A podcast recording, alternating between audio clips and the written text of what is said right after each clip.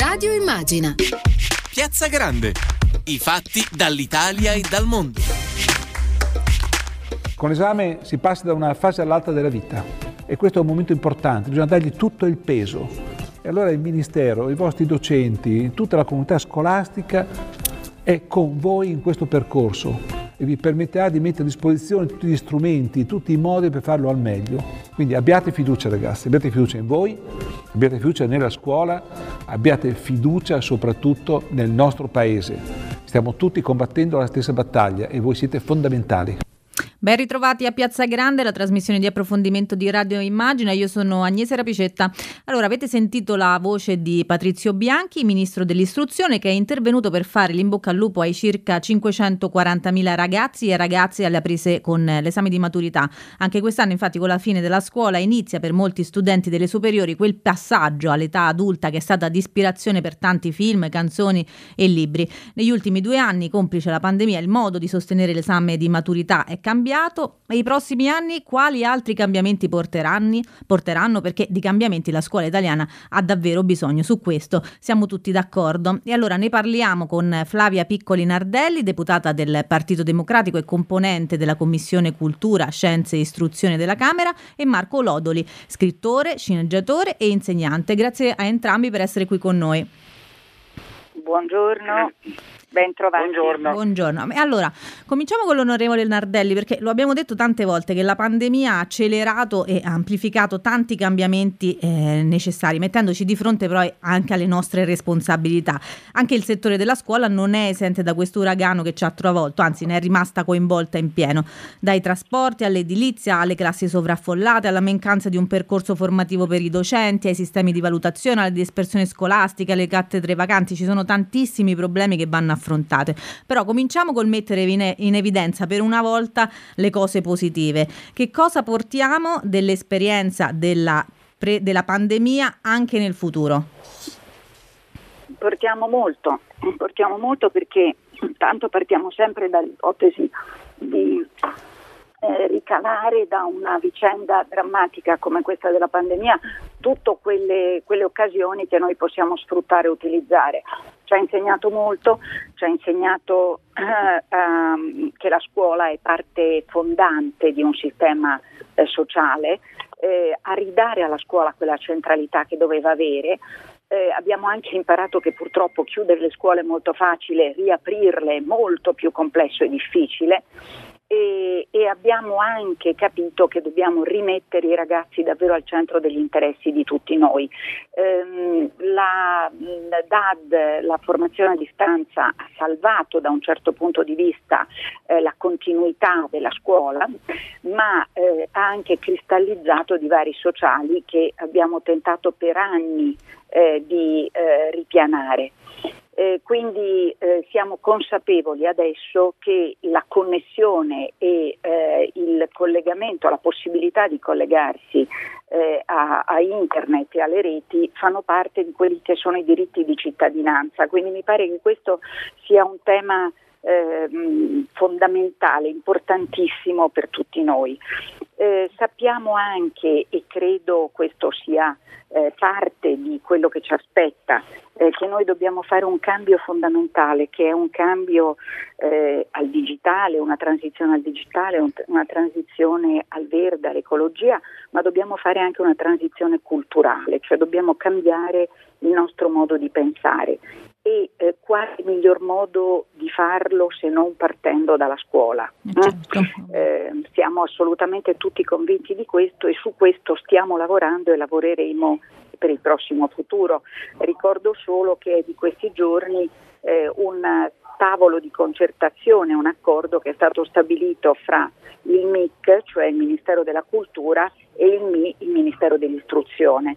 È un tema a cui come Commissione Cultura abbiamo lavorato molto e che consideriamo particolarmente importante. Bene. Voglio solo ricordare una cosa, che ehm, noi consideriamo un passaggio, abbiamo sempre considerato questo passaggio legato alla maturità ai diciotto anni come davvero un passaggio di cittadinanza, tant'è vero che abbiamo legato a questo uno dei provvedimenti più interessanti portati avanti nella legislazione passata, eh, che è nella legislatura passata, che è quello della App diciotto, cioè di un riconoscimento ai diciottenni di un buono eh, da spendere in libri, in consumi culturali, eh, che devo dire ha portato i ragazzi eh, a, alla consapevolezza di come la cultura sia parte fondante di questo passaggio e come attraverso la cultura si riesca, meglio che attraverso tantissime altre cose, ad avere contezza di che cos'è cittadinanza e senso di responsabilità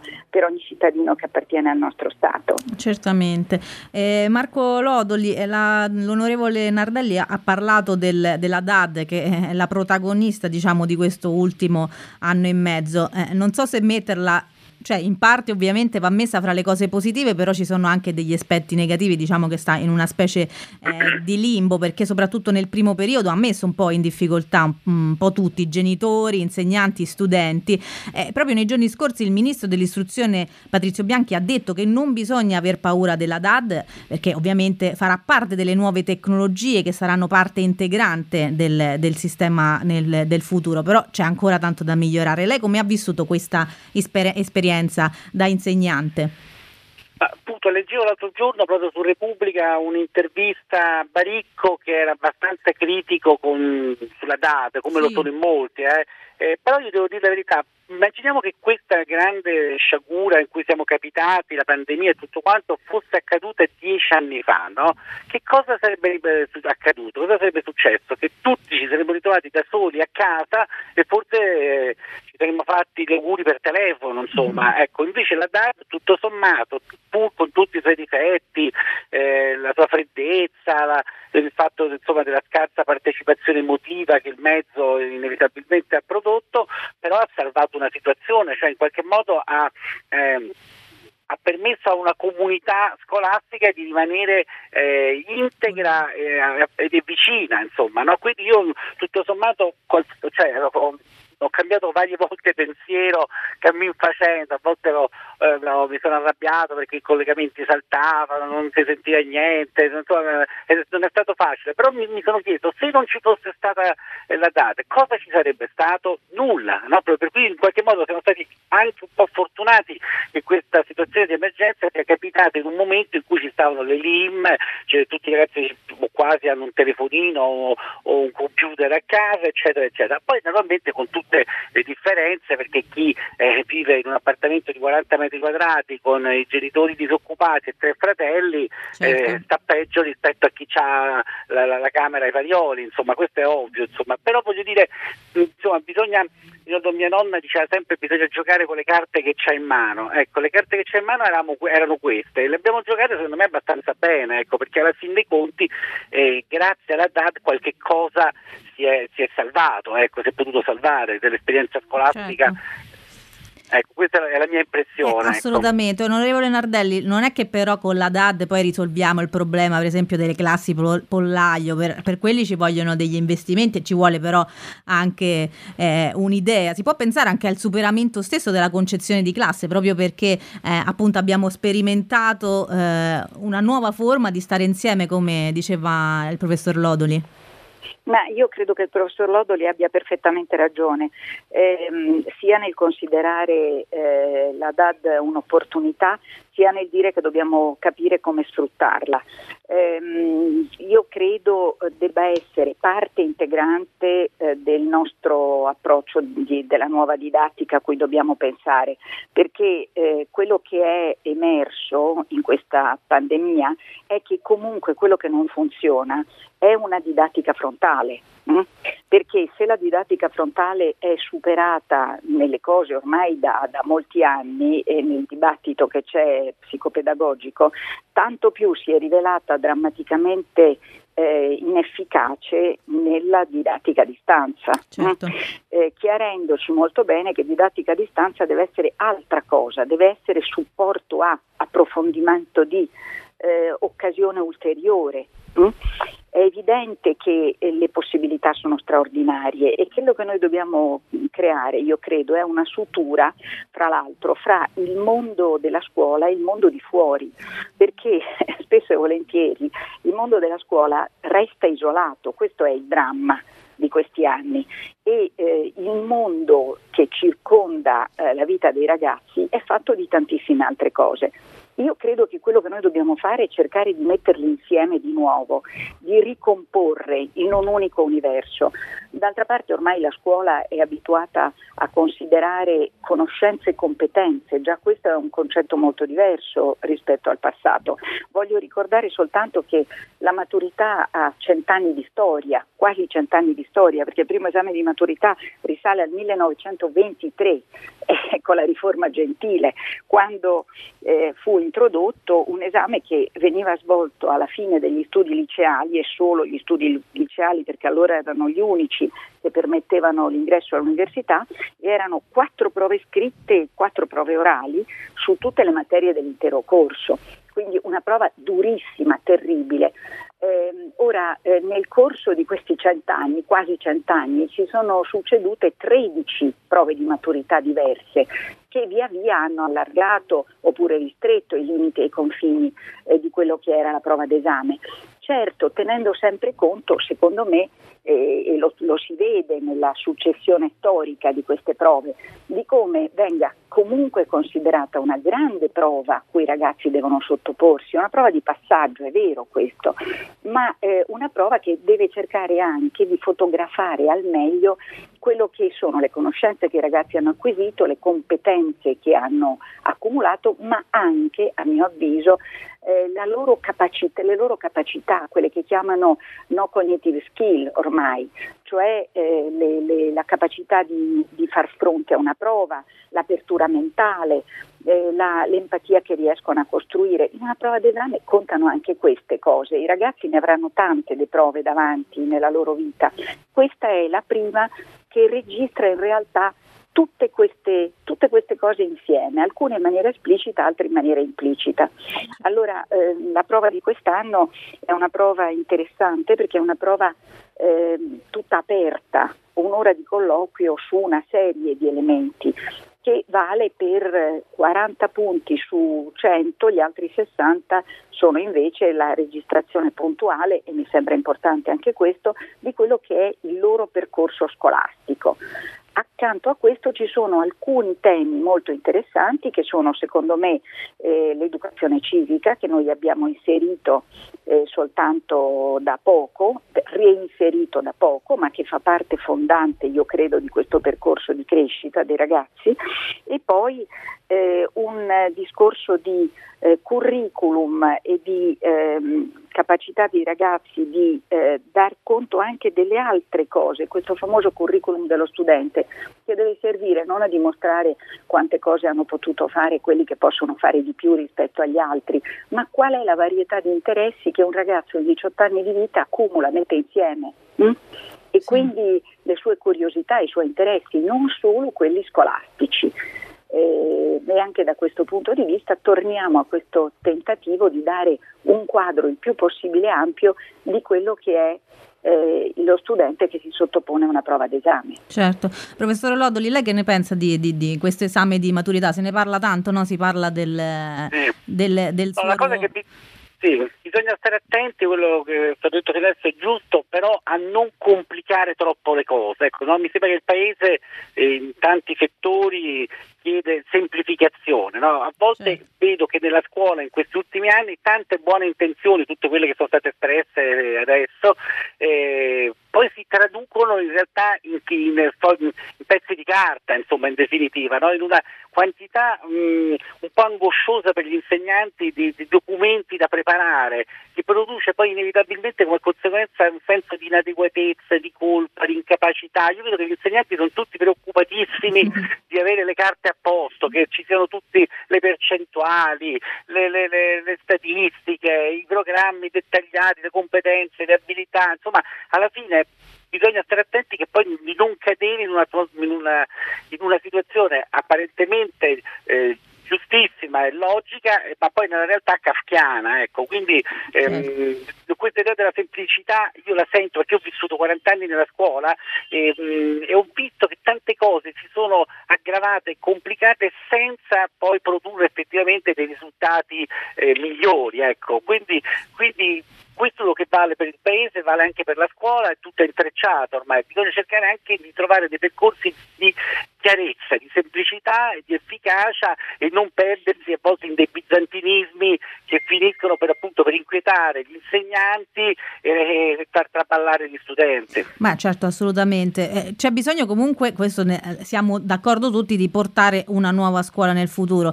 Non è la prima porta, volta che se ne parla, però forse questa è la volta buona perché ci sono le risorse messe eh, in campo dall'Europa. Una bella fu- fetta di queste risorse è dedicata ai giovani e alle donne, perno del futuro, ma rimasti incastrati un po' nella retorica dei bamboccioni. Allora, abbiamo visto negli ultimi giorni polemiche sui giovani che pretendono troppi diritti e eh, che hanno pochi sussidi. Eh, Lodoli, secondo lei siamo di fronte a una guerra, lasciatemi passare il termine, generazionale? Beh, certo c'è una frattura tra, diciamo, le, le nuove generazioni e quelle precedenti abbastanza evidente, no? Proprio anche da un punto di vista eh, culturale, cioè le cose che interessavano a noi non interessano a loro e viceversa a volte, no? Anche se io continuo ad essere, a informarmi sulla musica, sul cinema, su tutto quello che accade culturalmente anche nell'universo giovanile, perché è importante, quella è anche una forma di aggiornamento. Ovviamente. Però certo c'è una, c'è una frattura, ecco, e la scuola deve cucire, deve cercare anche di far rientrare entrare e eh, valorizzare gli interessi che i ragazzi hanno, che sono di tipo eh, evidentemente diverso rispetto a quello degli insegnanti di sessanta anni, insomma, no? È importante che vengano assunti, e questo negli ultimi anni per fortuna è accaduto, eh, mh, insegnanti più giovani, no? Eh, c'è tutto, certo. tutto un mondo di, di precariato, di, di, eh, di insegnanti che, che io so, insomma, io insegno in una scuola a Torre Maura in Borgata, t- molti insegnanti vengono, la mancanza alle quattro della mattina a Napoli, a Caserta, a Salerno, arrivano, fanno lezione e tornano indietro per millequattrocento euro al mese, insomma sono anche eh, situazioni eroiche ma anche da, da, da, da sanare, ecco, in qualche certo. modo. Insomma, cioè, in questo quindi, c'è anche la c'è... formazione degli insegnanti, che è un tema che ritorna sempre ma che forse viene affrontato eh. poco.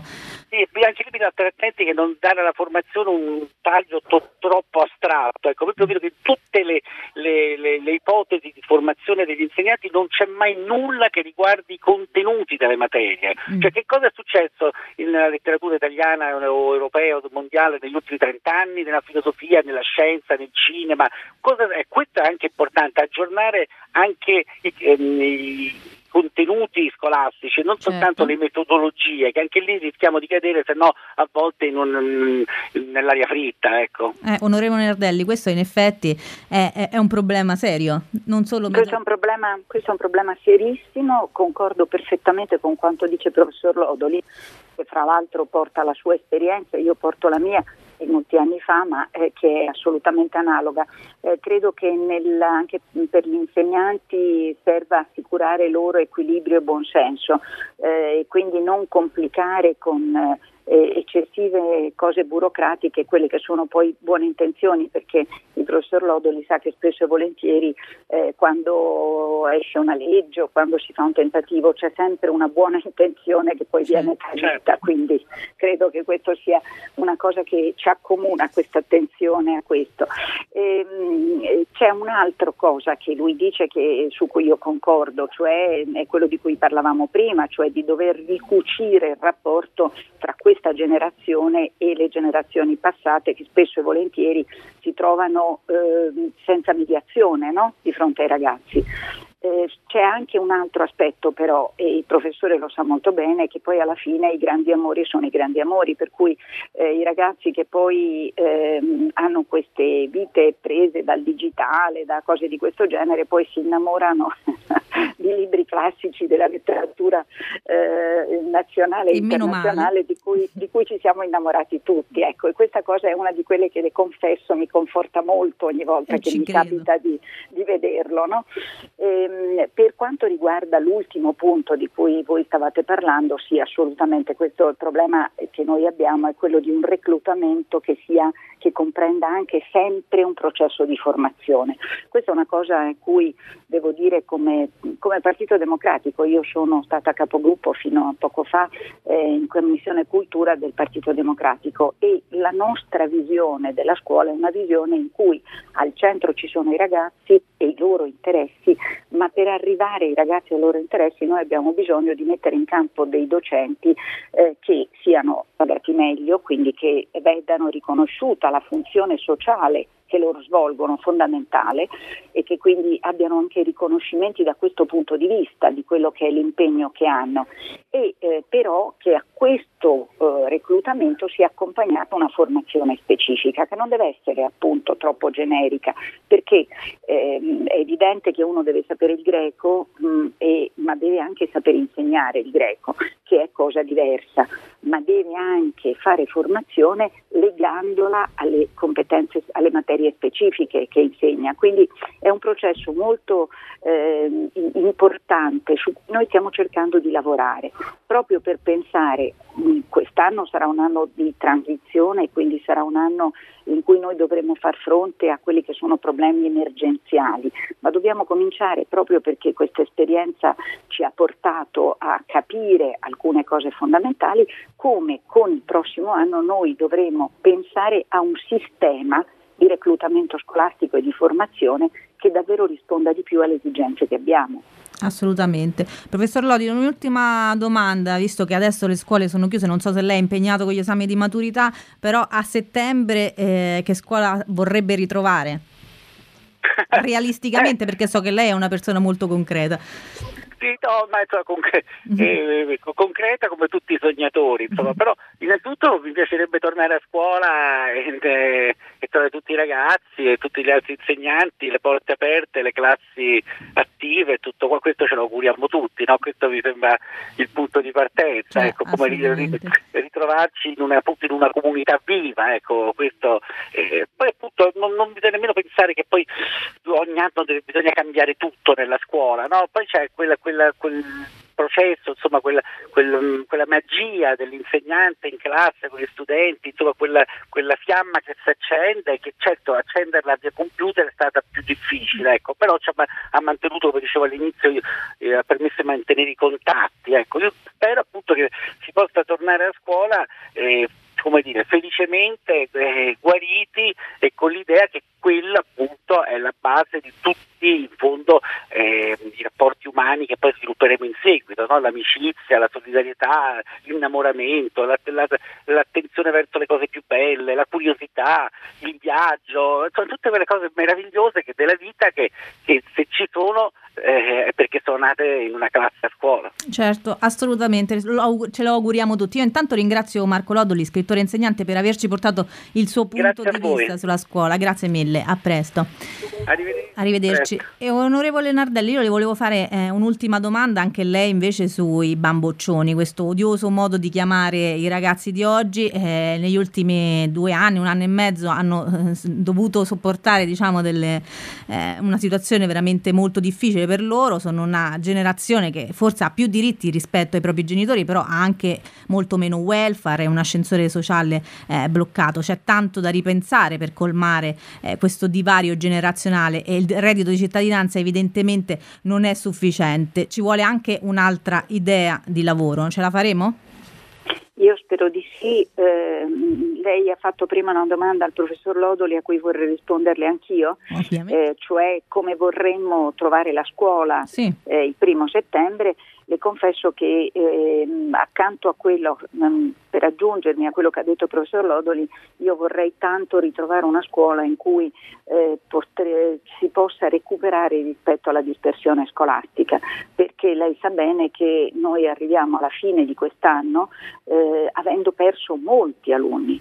Mm-hmm. Eh, che hanno abbandonato, che di fronte alle difficoltà di connettersi, di collegarsi, di eh, riuscire a ristabilire un equilibrio normale di vita scolastica, hanno preferito abbandonare la scuola, e sono tanti, sono troppi. Certo. Eh, noi avevamo recuperato da questo punto di vista eh, negli anni passati, e siamo ripiombati in graduatorie che sono assolutamente inaccettabili. Quindi eh, quello che noi dovremmo anche cercare di fare, e il Ministro Bianchi ha investito su questo, è durante l'estate cercare di recuperare eh, sia da un punto di vista di eh, recuperi scolastici veri e propri, ma anche nel riavvicinare alla scuola quelli che non, che non ci sono, che se ne sono andati via. Quindi questo è uno dei primi compiti che noi abbiamo.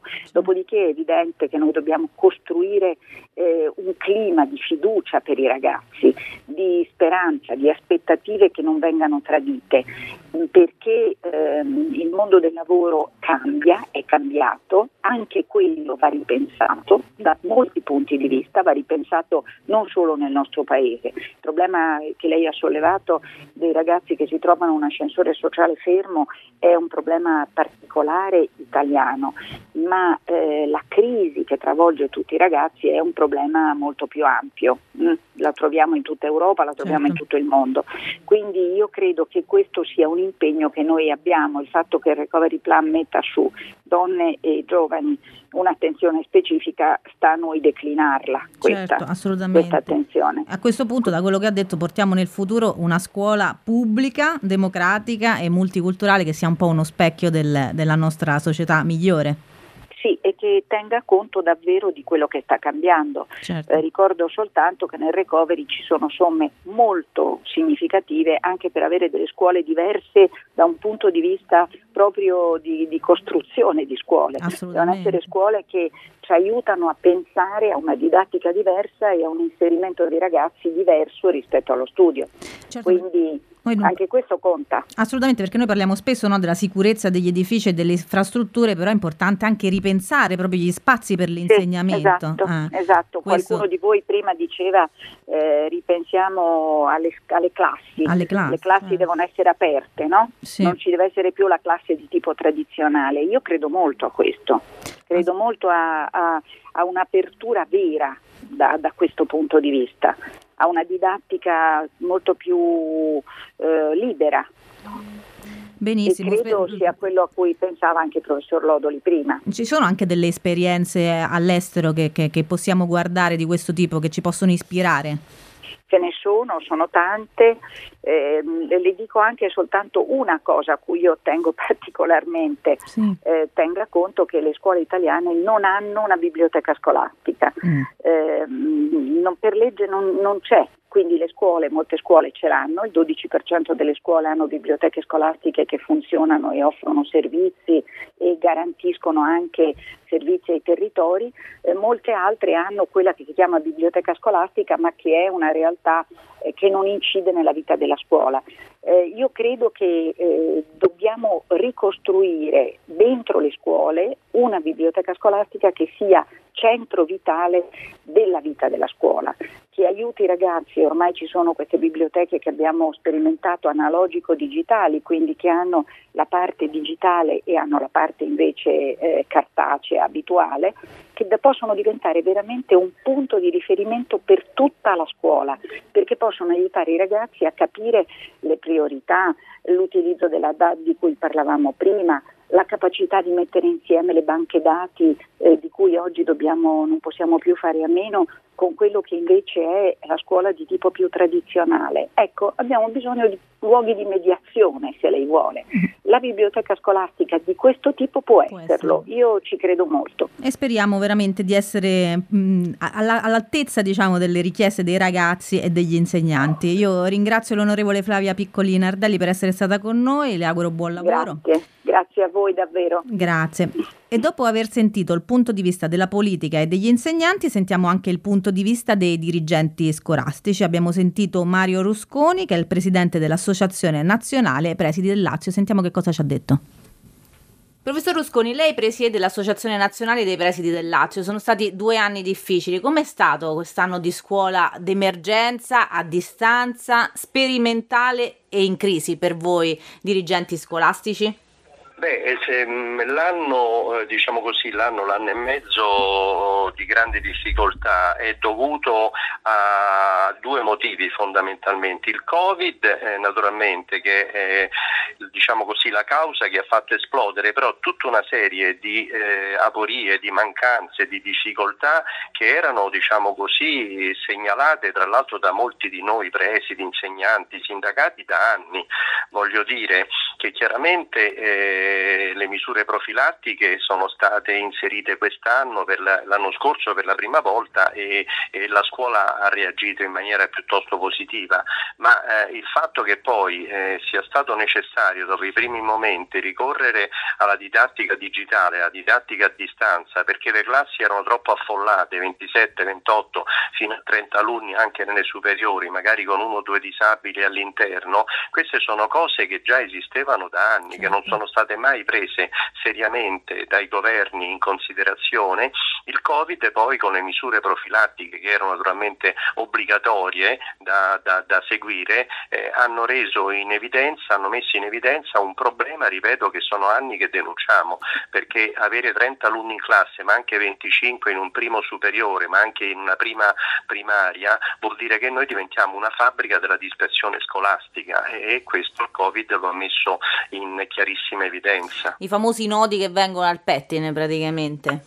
Perché? Sì, i nodi che vengono a pettine, così come per esempio il fatto degli insegnanti, eh, il fatto che gli insegnanti quest'anno, alcuni titolari diciamo così, siano eh, giunti in cattedra, non eh, meravigliatevi, verso eh, marzo. marzo duemilaventuno, quando la scuola è cominciata a settembre eh, duemilaventi. Questo è un problema che abbiamo da anni, che si è acuito, e, e vorremmo sapere come sarà risolto nel prossimo futuro. Eh, non è che abbiamo molte, diciamo abbiamo molte speranze, ma non abbiamo molte certezze finora. Certo, ma lei prima parlava della dispersione scolastica, eh, ci sono dei dati, oppure avete notato che è aumentata in quest'anno di, di in quest'anno e mezzo di pandemia?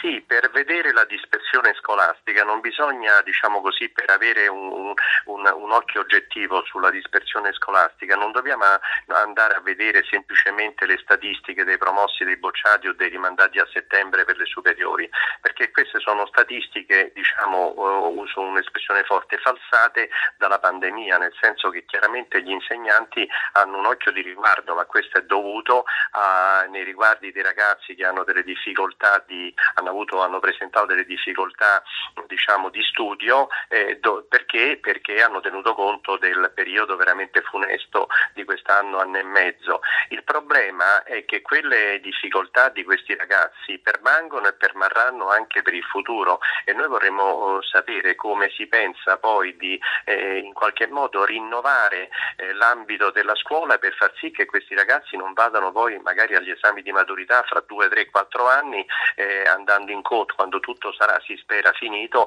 andando incontro a solenni bocciature. Adesso come adesso le bocciature sono ridotte, eh, le rimandature sono ridotte, ripeto, per la considerazione che c'è di quello che è successo con la pandemia, però eh, il dato va letto in ambito più ampio. Questo, quest'anno e mezzo, diciamo, di didattica a distanza, di stop and go, un po' a scuola, un po' a casa, metà in classe, metà a casa e così via, è chiaro che non ha fatto assolutamente bene. Sono aumentati, per esempio, è aumentato il numero dei ragazzi e dei bambini che sono eh, in cura, cioè nelle neuropsichiatrie infantili, presso gli psicologi, eccetera. Questo ne abbiamo assolutamente la certezza. Il sistema istituzionale dovrà tenere conto di tutto questo per non continuare con quei triti eh, riti che ci sono stati per vent'anni e che non hanno concluso nulla dal punto di vista dell'affollamento delle classi, della preparazione dei nostri studenti e così via. Senta, fra, fra tutti i problemi, diciamo, storici, che chiamiamoli così, c'è anche quello della sicurezza nelle strutture scolastiche. Lei ne ha parlato anche eh, recentemente, questo è ovviamente un problema enorme. La scusa è sempre la mancanza di fondi, però c'è anche una mancanza di progettualità, diciamo. Eh, nella scuola del futuro, perché ormai dobbiamo pensare al futuro, vanno ripensati anche gli spazi per renderli funzionali all'insegnamento. Anche di questo forse si è parlato un po' troppo poco. Sì, guardi, il P N R R prevede che ci siano dei fondi piuttosto consistenti per quanto riguarda gli edifici scolastici, però vorrei fare una premessa, mettere di, capisco che è un problema che la politica non, non avrà il coraggio, mi permetta la, la franchezza, anzi direi quasi il cinismo con cui dico queste parole, la politica non avrà mai il coraggio per esempio di togliere la manutenzione all'ente locale X Y Z e così via e darlo direttamente alle scuole o a nuclei di scuole o a strutture diciamo tecniche che fanno capo alle scuole, agli uffici eh, tecnici eh, che collegati con le scuole. Perché? Perché eh, diciamo la manutenzione è una grande fonte di mh, come dire di popolarità, mi faccio usare questo termine generico per quanto riguarda eh, i politici degli enti locali. Bisognerebbe avere il coraggio, eh, come hanno fatto in altre nazioni eh, europee, eh, di eh, fare in modo che le scuole eh, diventino gruppi di scuole, fondazioni che siano proprietarie dei locali. Adesso l'assurdo è che una scuola eh, con millecinquecento alunni non può ordinare un vetro che magari costa venti euro, perché? Perché deve passare attraverso l'ente locale. Eh, lei capisce che è un passaggio sì, lento, difficoltoso, che può dar luogo naturalmente a una lievitazione dei prezzi assurdi e che può dar luogo a un fenomeno che in Italia purtroppo è abbastanza diffuso, che è quello della corruzione. Insomma, su questo argomento abbiamo scritto da vent'anni direi, però insomma non abbiamo avuto, con tutti i governi che si sono avvicendati, non abbiamo avuto nessun riscontro di nessun tipo da governi tecnici di destra, di sinistra, di centro e così via. È un problema che andrebbe affrontato perché gli enti locali non sono in grado, anche con le loro strutture, di poter, anche ammesso che siano efficienti, super onesti e così via, di venire incontro alle necessità delle scuole. Va ripensato tutto il discorso della manutenzione, in più vanno messi in atto eh, tutta una serie di procedure per costruire nuovi, nuove scuole, anche se sappiamo che ci vorranno uno, due, tre anni, però bisogna avere un po', la politica deve avere un po' di lungimiranza, certo. Se invece è semplicemente un modo per governare l'esistente in maniera più o meno superficiale, vabbè, continuiamo come abbiamo sempre fatto. Mi rendo conto da quello che dice che ehm, quando pensiamo alla scuola dovremmo pensare ehm, ad un sistema flessibile, quindi che si modifica, si plasma sulle esigenze dei ragazzi, degli insegnanti, dei dirigenti scolastici, eh, invece ci troviamo davanti a una specie di monolite che non, che non cambia mai, così è anche difficile riuscire a immaginarla una scuola diversa. Eh, lei prima ha detto che non è proprio ottimista, secondo lei la scuola italiana si può cambiare?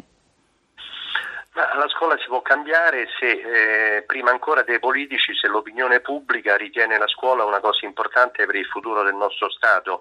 Io da questo punto di vista sono più pessimista sull'opinione pubblica che sulla politica, perché la politica deve tener conto per, in una democrazia, dell'opinione pubblica. Se l'opinione pubblica è tutta interessata, facciamo un paragone che ne so, che sembrerebbe strano, a, ai campionati europei, per cui tutti andiamo a comprarci televisori da duemila eh, euro per avere proprio in prima visione i gol dell'Italia o della Francia, e poi quando si tratta di tirar fuori dei soldi per eh, mettere a posto una scuola, un asilo, una scuola dell'infanzia, eh, così, eh, le capisce, l'opinione pubblica è, il, eh, è, è, è quella che pilota poi la politica in Italia, perché siamo in uno Stato democratico, quindi il discorso andrebbe molto fatto sull'opinione pubblica. L'opinione pubblica italiana non è educata, in linea di massima è chiaro, a considerare la scuola un bene primario come quello della salute, e, e su questo dovremmo farci veramente un mea culpa generalizzato, soprattutto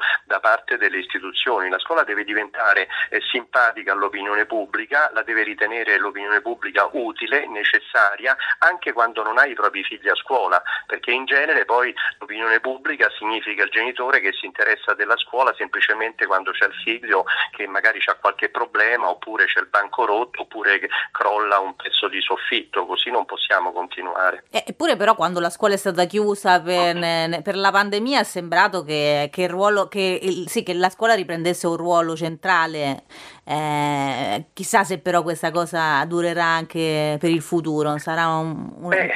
Eh, il ruolo centrale l'ha preso anche perché eh, io sono sempre un pochetto u- u- una vena di eh, cinismo del Belli, sono romano, ce l'ho sempre sotto sotto, insomma, eh, perché? Perché si trovavano i figli a casa e avevano difficoltà poi a poterli gestire, specialmente i bambini più piccoli, insomma, quindi l'interesse c'è stato, certo, ma è un interesse diciamo così ondivago, mm. eh, quando fra sei mesi, un anno passerà la pandemia, eh, se non facciamo delle azioni strutturate, ripeto, per rendere la scuola simpatica all'opinione pubblica, nel simpatica lo dico alla greca antico, sì. Cioè ci deve stare proprio la simpatia, la, la percezione che si tratta di una cosa che mi appartiene anche se non ho più i figli che vanno a scuola, e, e questo è un grande lavoro da fare, perché come sono simpatici i follower, eh, come Instagram interessa ormai gran parte degli italiani e così via, dovremmo avere la capacità di rendere appunto la scuola appetibile per l'opinione pubblica, perché eh, io faccio solamente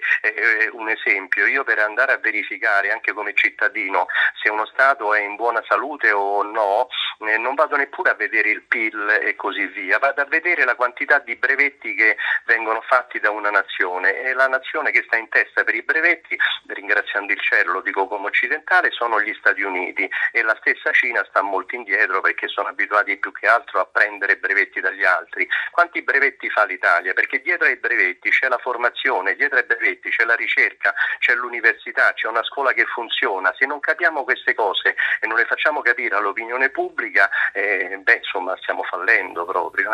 Eh. Eh, speriamo allora nel futuro di aprire gli occhi. Io ringrazio Mario Rusconi per essere stato con noi, grazie mille, buon lavoro. Grazie a lei.